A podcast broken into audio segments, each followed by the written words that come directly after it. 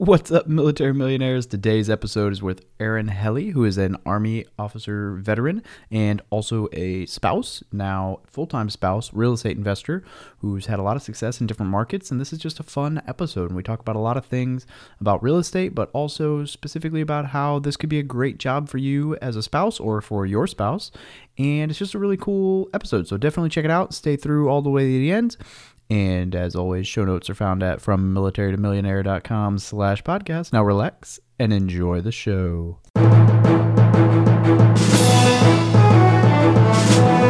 You're listening to the Military Millionaire Podcast, a show about real estate investing for the working class. Stay tuned as we explore ways to help you improve your finances, build wealth through real estate, and become a person that is worth knowing.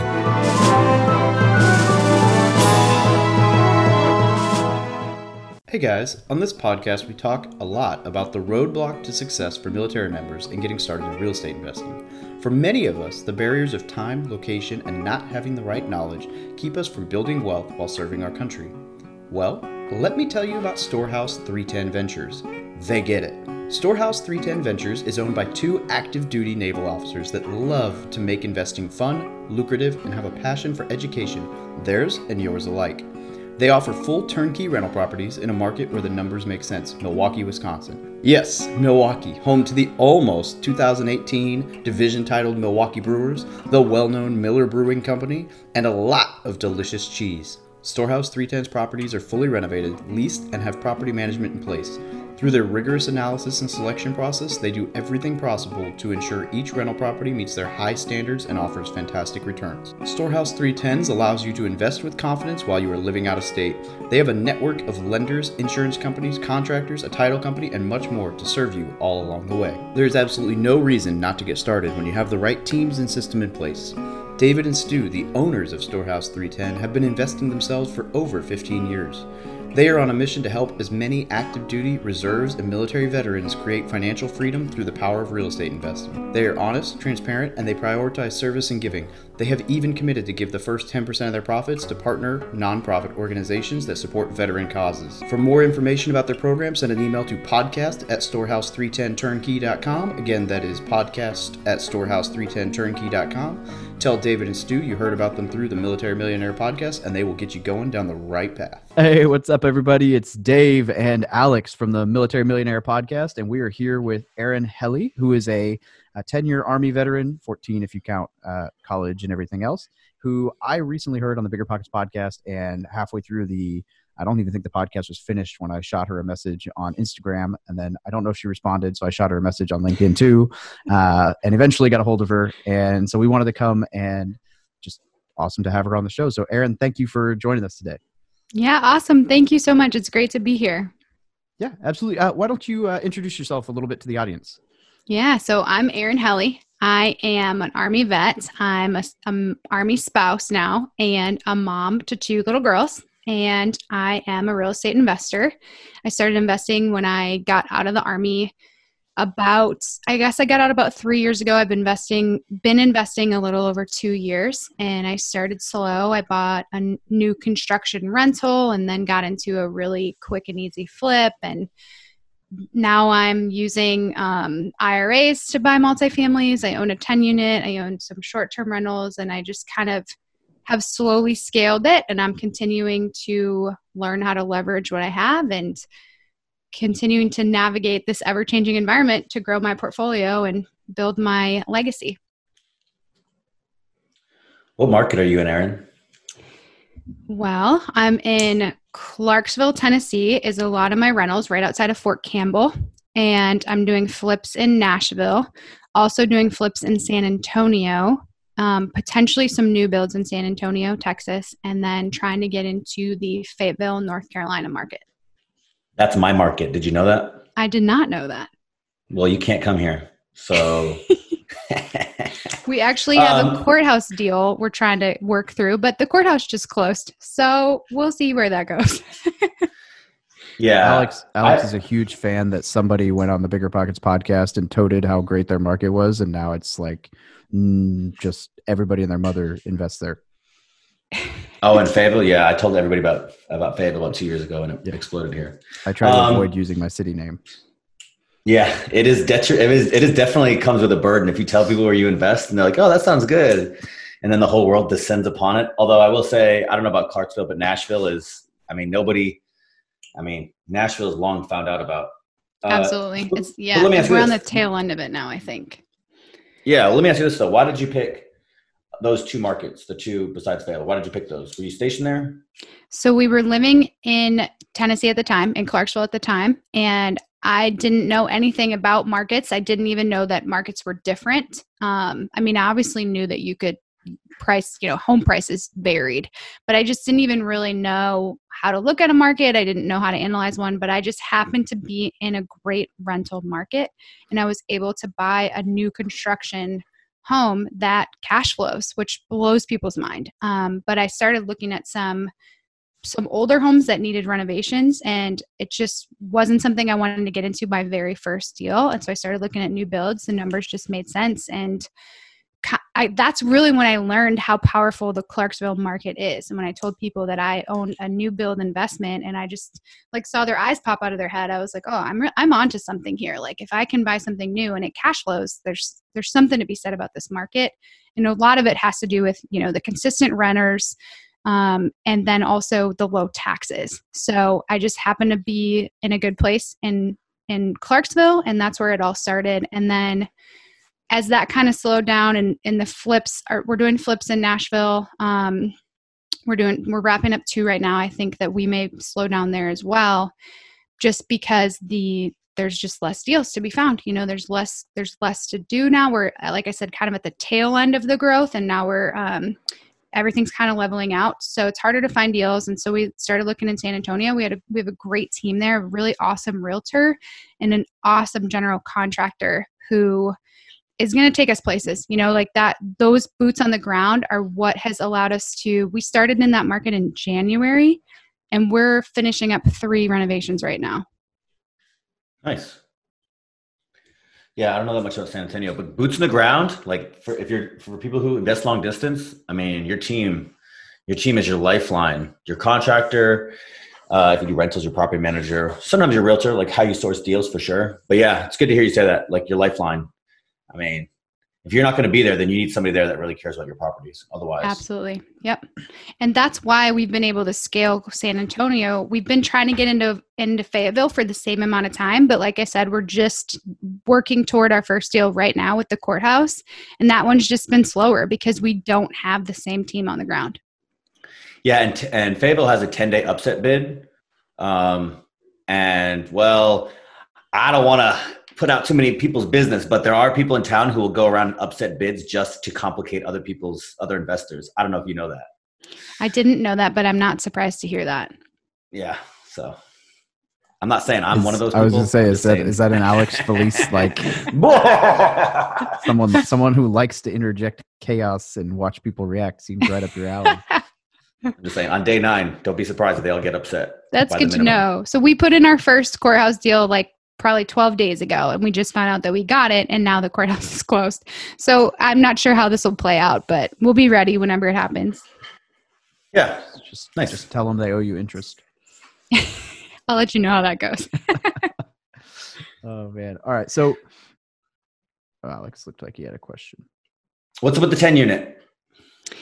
Who the 10 unit. Okay, this one's really fun. So we found this um, from it was an MLS listing it was sold by an agent. So the agent was the owner. So I was the agent as well as the buyer. So I was able to communicate and negotiate directly with the seller, which you know is always nice, um, especially when you're dealing with something distressed. So we came across this property on the MLS, 10 unit property listed for I want to say like 560 or 570. We ended up or no.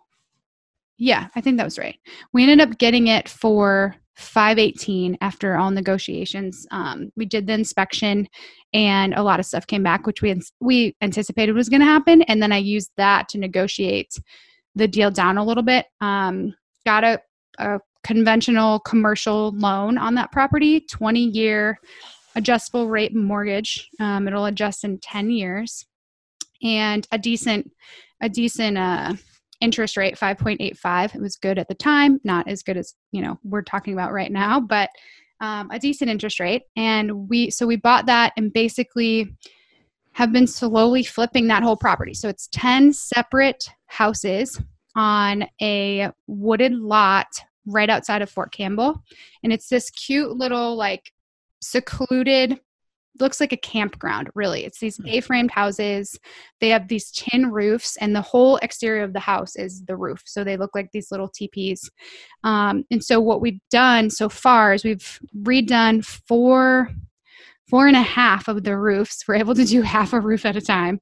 Um, and then we've done like three interiors. And so we're going to do all the roof we'll do roof and then interior as tenants move out and we have up to the rent at least some of them were paying like six or 625 and it's now 800 or higher.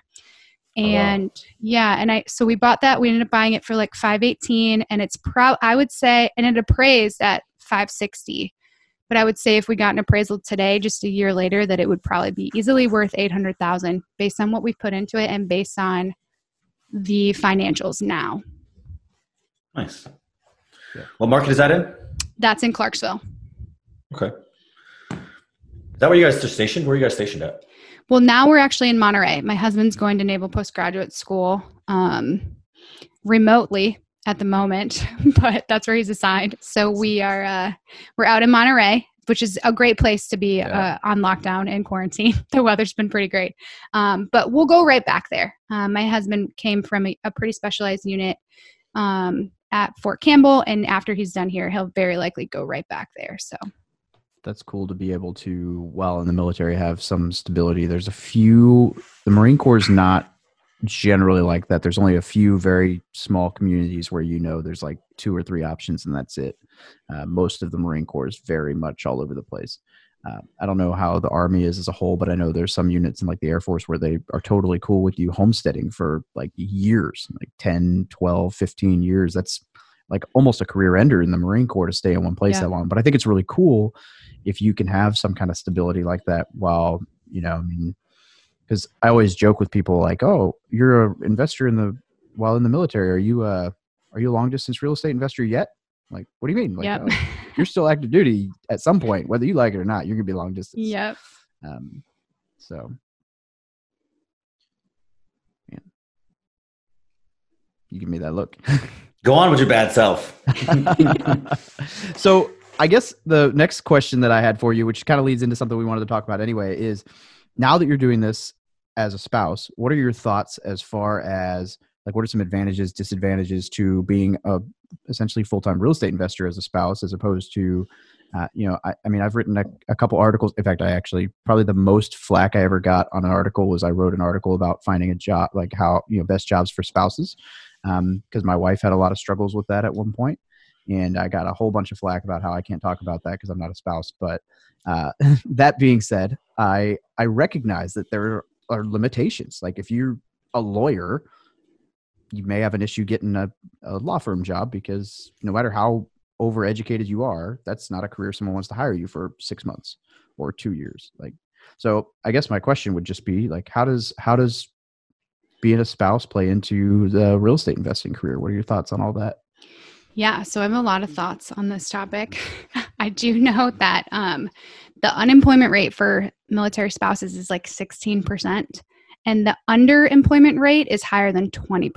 So those are alarming statistics. You know, they're talking right now about like implications of coronavirus with um, unemployment being as high as 20%, and it's like unheard of, but that's our reality all the time, whether or not we're dealing with a global pandemic. So that really puts that into perspective. And the reason for that is you just, like we just talked about, you move around a lot. Um, employers usually figure out that you're military and whether you can tell them you're staying or not they they usually can put it together um, so it's hard it's hard to find the right jobs in the right area and it's it is a full-time job just to find a job so a lot of spouses don't even find it it worth their time to pursue a job when they're only going somewhere for a year 18 months. It just doesn't always make sense. And then coupling the cost of childcare on that if you especially if you're underemployed and you're not making the money that you could be making but you're still paying a ton in childcare and then you're not being fulfilled it's like what's the point? So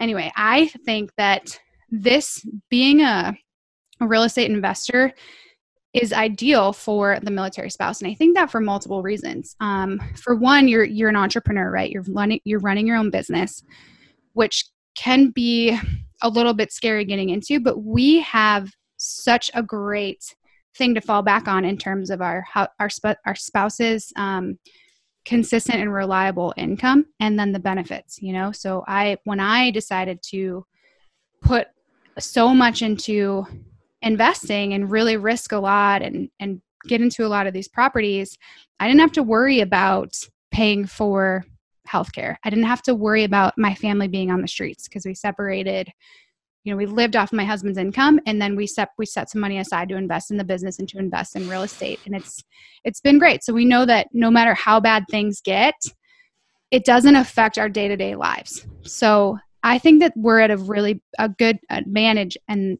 that sense as a military spouse because we have those playing in our favor and then also um, this is something you can totally do from home and not saying it's going to be easy it's it's total chaos um, a lot of times. And when I first started out, I didn't have any childcare because I wasn't making any money to pay for childcare. And now it's it's a different story. I have part time childcare and can justify that expense, but it it was still worth it in the beginning for me to be building something that maybe only paid a little bit at the time, but I know that our future will look so much better because of the work that I put in two years ago and over the last couple years. So and it also scales but when you scale it and when you continue to build your income the time requirement doesn't continue to build as well so it's not like you if you own three properties you're now working three times the amount as if you owned one. It just doesn't work like that. So you can scale it but still give yourself that same time flexibility if that makes sense. Makes perfect sense. I, I mean you hit on some very key points there. So the, the biggest issue that my wife had was she's in a fairly specialized field and to it was a competitive job field to get a job in. And if you do find a job people know you're going to leave or whatever. So you know and i had talked to her about trying to find an online way to earn income something that you can move with you. And i think that's one of the beauties of real estate is that you can absolutely do it from anywhere in the world given that you have internet and you can do it on your schedule. So if you need to you know if when the kids are still asleep or or napping or whatever like there there are some ways to try to mitigate the uh, chasing kids around while negotiating real estate deals. But i think a lot of that that freedom to be able to do that i think that's huge uh, especially because i mean sitting around the house not having a job is is not good for anybody's mental health so you got to do something with your life um so I also i wonder I wonder if, um, sorry, David. Uh, I wonder. I wonder if uh, you mentioned. He's, he's uh, not sorry.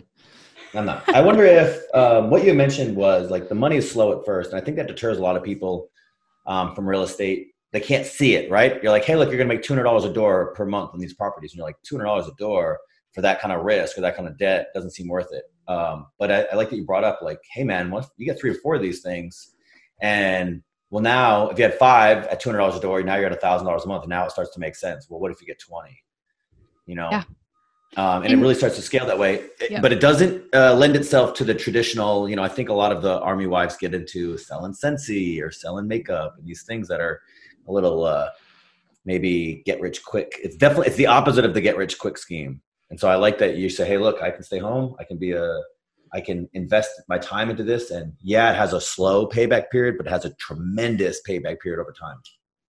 Yeah. And the power is in is in the value of your portfolio in the long term you know it's in that equity it's not it's definitely not in the cash flow in the beginning um, but once you pay off your mortgages and once you're debt free when you when your husband's ready to retire and you can retire off these rentals too like you're talking about big money at that point and you're talking about significant life change. And so i think that and the other thing for me is like when you have these goals of like that are future specific and future oriented it makes being disciplined in the moment that much easier um, and it makes that sort of sacrifice that much easier to kind of wrap your head around. And I, I think that some women, and I, I speak for women because I'm a, a, woman, but obviously men can be, can stay at home with the kids too. But um, some women can stay at home just fine um, but a lot of women can't and i think there's um, it's kind you're kind of damned if you do and damned if you don't is because if you i get all the time like oh you're you're just a stay-at-home mom or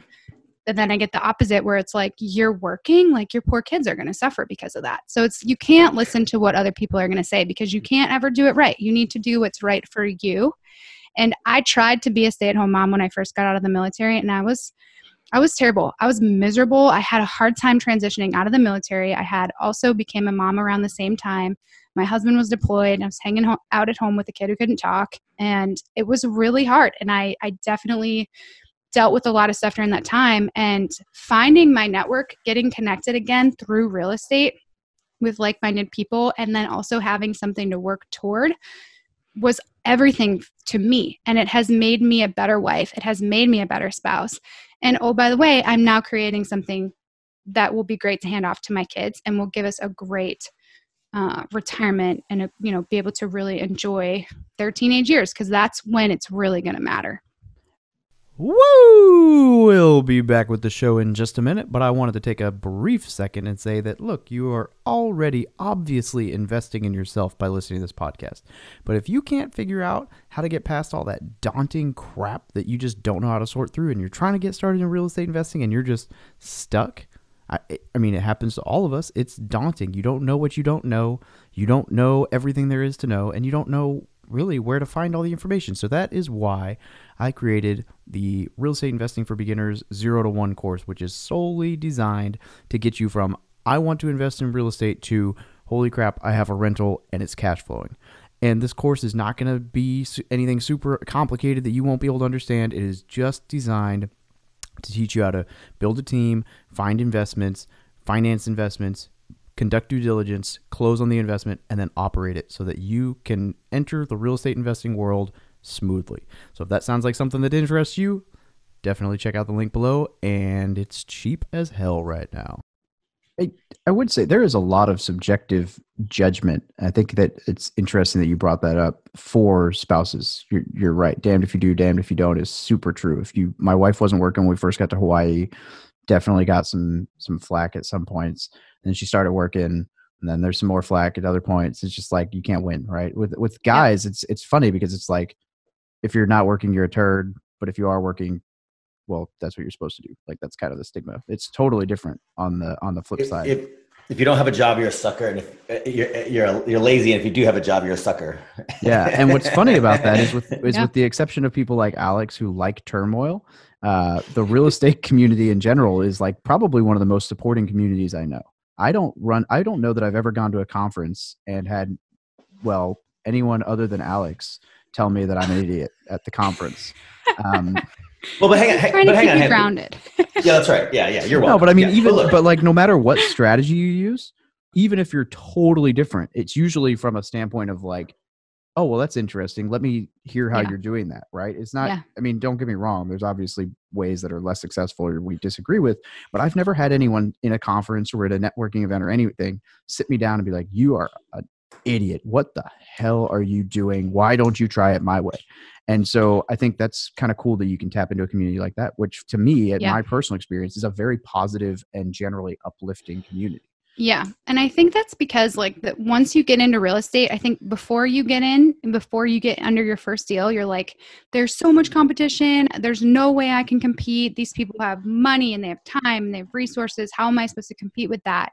And it's such a bad attitude. And I know that because I was a victim of that attitude for years and it it deterred me from taking any kind of action. And now I know we're not competing against each other. Like, as long as there are people living on this earth and as long as people are putting roofs over their head, there's going to be plenty of deals to go around.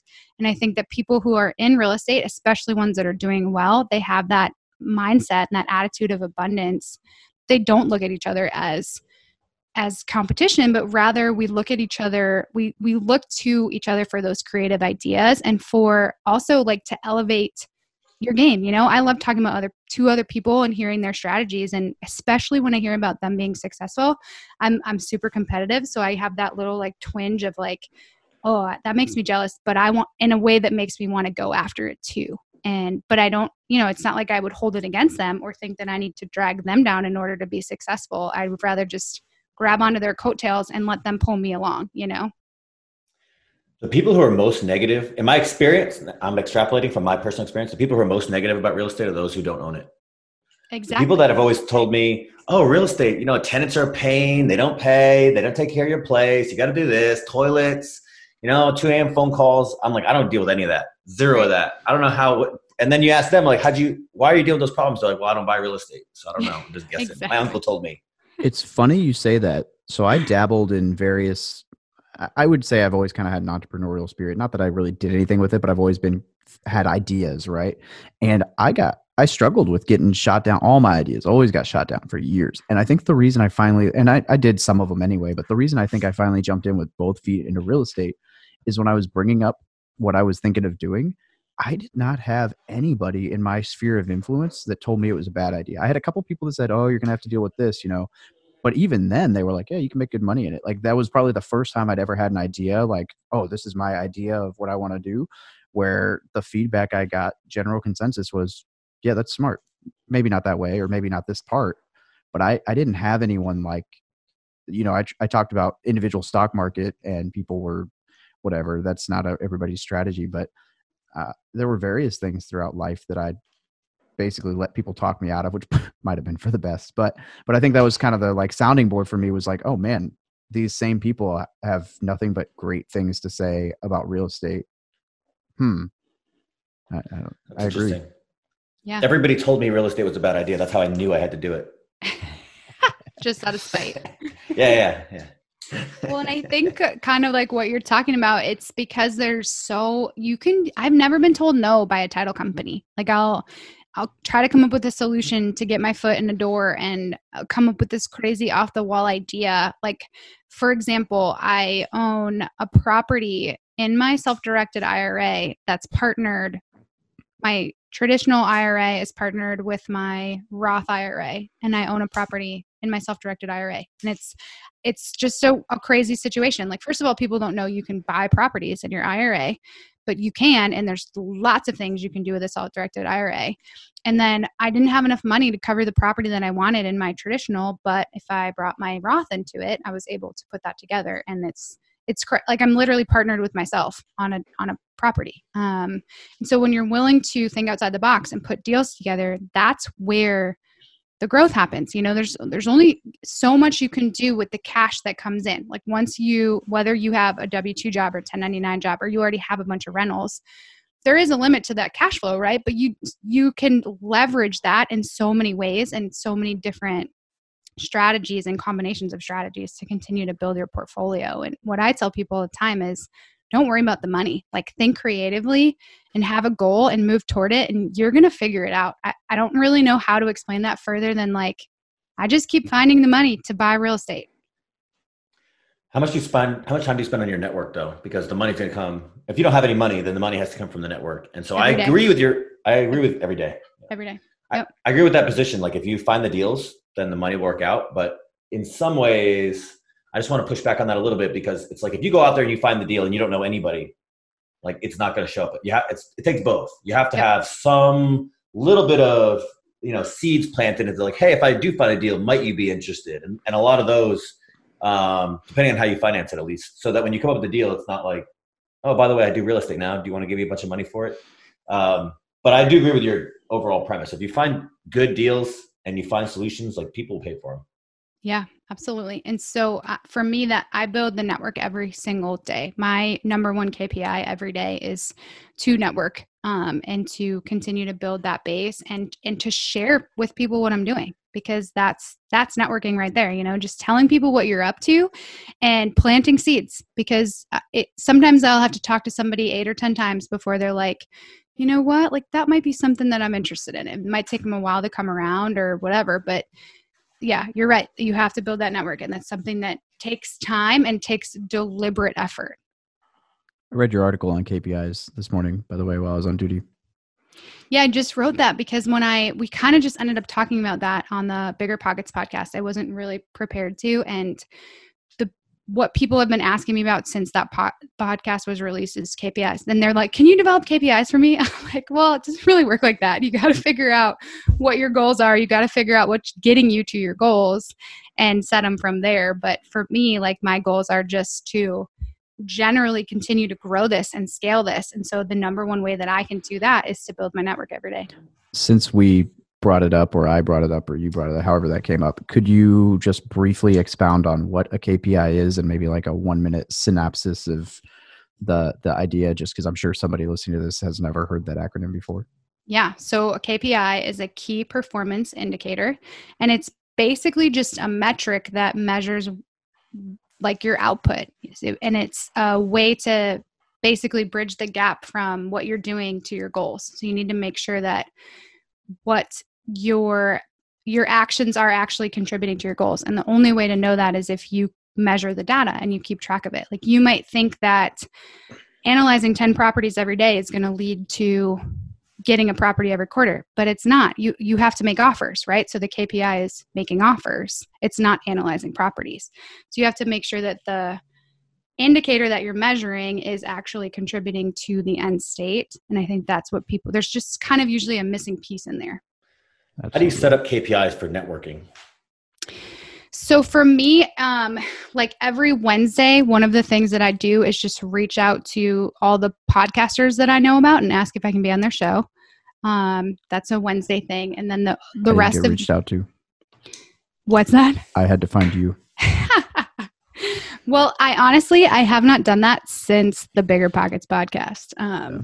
But yeah, I appreciate that because I was able to knock off my KPI. Because and so the other thing I found out is, well, at least pre Bigger Pockets, it would take me like three requests or three like applications to get one accepted. So I knew that every Wednesday, if I wanted to, re- to record a podcast or at least schedule a podcast every week, because you can't, we'll go, we'll go to that in a second, but to, to schedule a podcast every week, I'd ask three people. So now my KPIs are probably different. It's probably two to one, or maybe every person I ask might say yes now. But the other thing you got to realize is the KPI isn't scheduled podcasts because I have no control over whether or not somebody wants me on their podcast. The KPI is podcast applications or podcast requests. So I can control how many of those I do, how many people I ask, but I can't control how many people actually invite me to be on their show. Yeah, the the best way I had it explained to me when I first heard about KPIs, and this might I don't know maybe this resonates to some guys who are out there, girls who did recruiting duty, is uh, as a recruiter we have to track at, at your numbers every 90 days and it comes down to how many people do you have to meet in public to write a contract how many people do you have to call to write a contract and how many people do you have to have an appointment with and how many of those appointments turn into you know like we track everything. And so it was literally just think of it as if you know you take 45 phone calls to get an interview and you need 10 interviews then you got to make 4500 or 450 phone calls this month and whether that results in the 10 interviews or not you know this is what i you know anyway so yeah, maybe that helps someone, right. maybe not. For the regression analysis. So, like, I have a closing ratio of say ten percent, five percent for all the deals that I put offers in. I get if I, I put I have to put twenty offers in to get one close, and so I know that I have a five percent close ratio. So, like you said earlier, it's like, well, that means if I need a deal, that means I need to be putting in twenty offers a week, twenty offers a month to get one deal.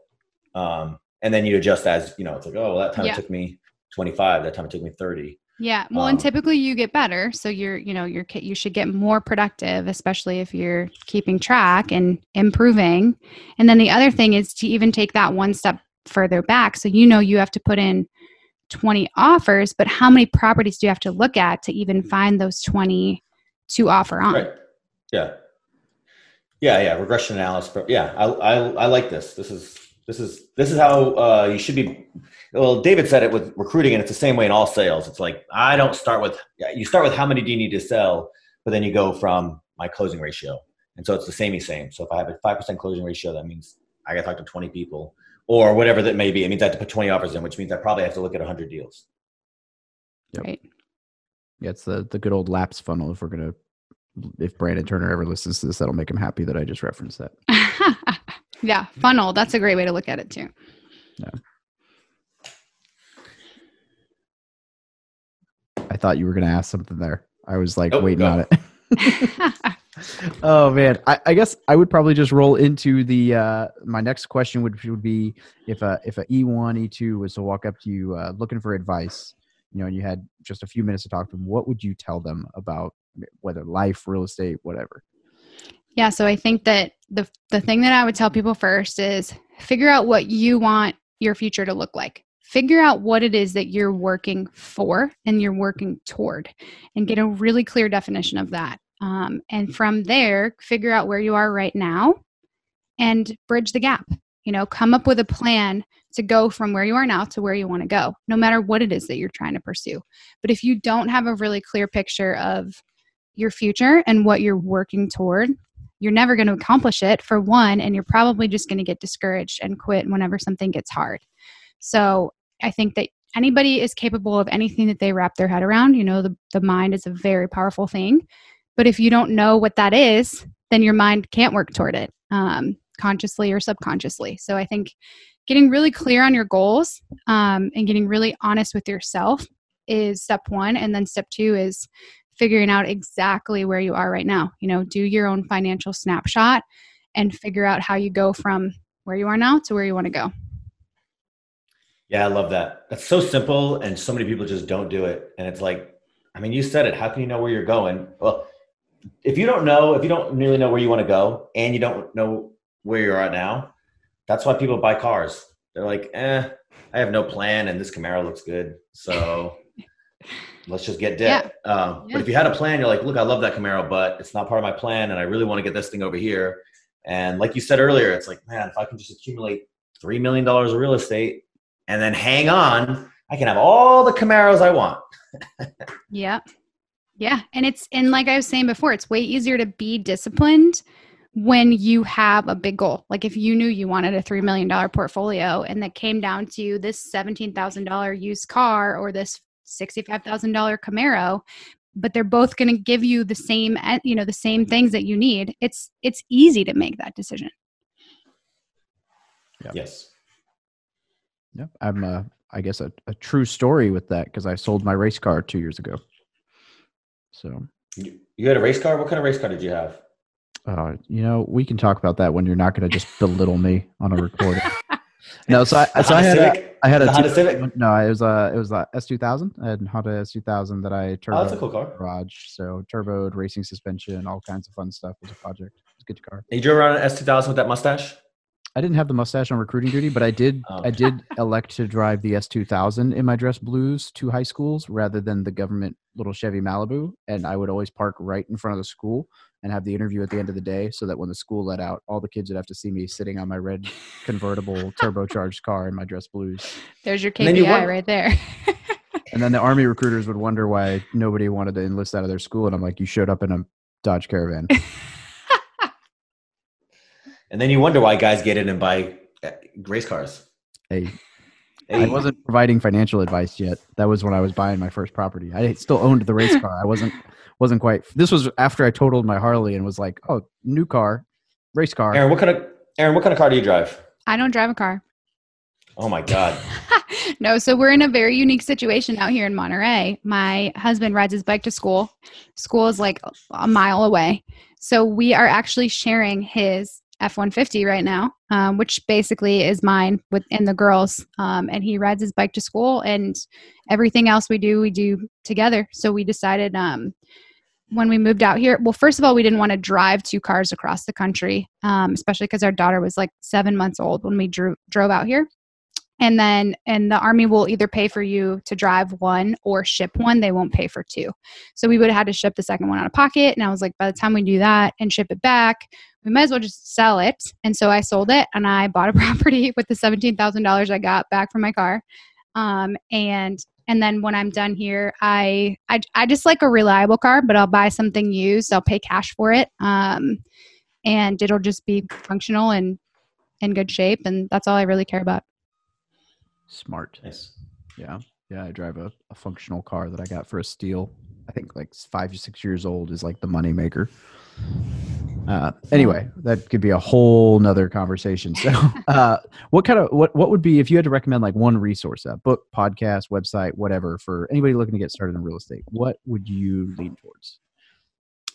I think anyone getting started should probably focus on the mindset piece of it. I think that there's a lot of books out there that um, you can read once you figure out where you're trying to go. Um, but I, you know, I wouldn't want to encourage someone to read a property about flipping houses if they want to build a long-term portfolio. So I think like real estate specific stuff can come later. I think what's more important is the mindset piece of it and wrapping your head around getting ready to take some risk and, and pursue something big. So I would say um, any of Jen Sincero's mindset books or like Gary Vaynerchuk's mindset books.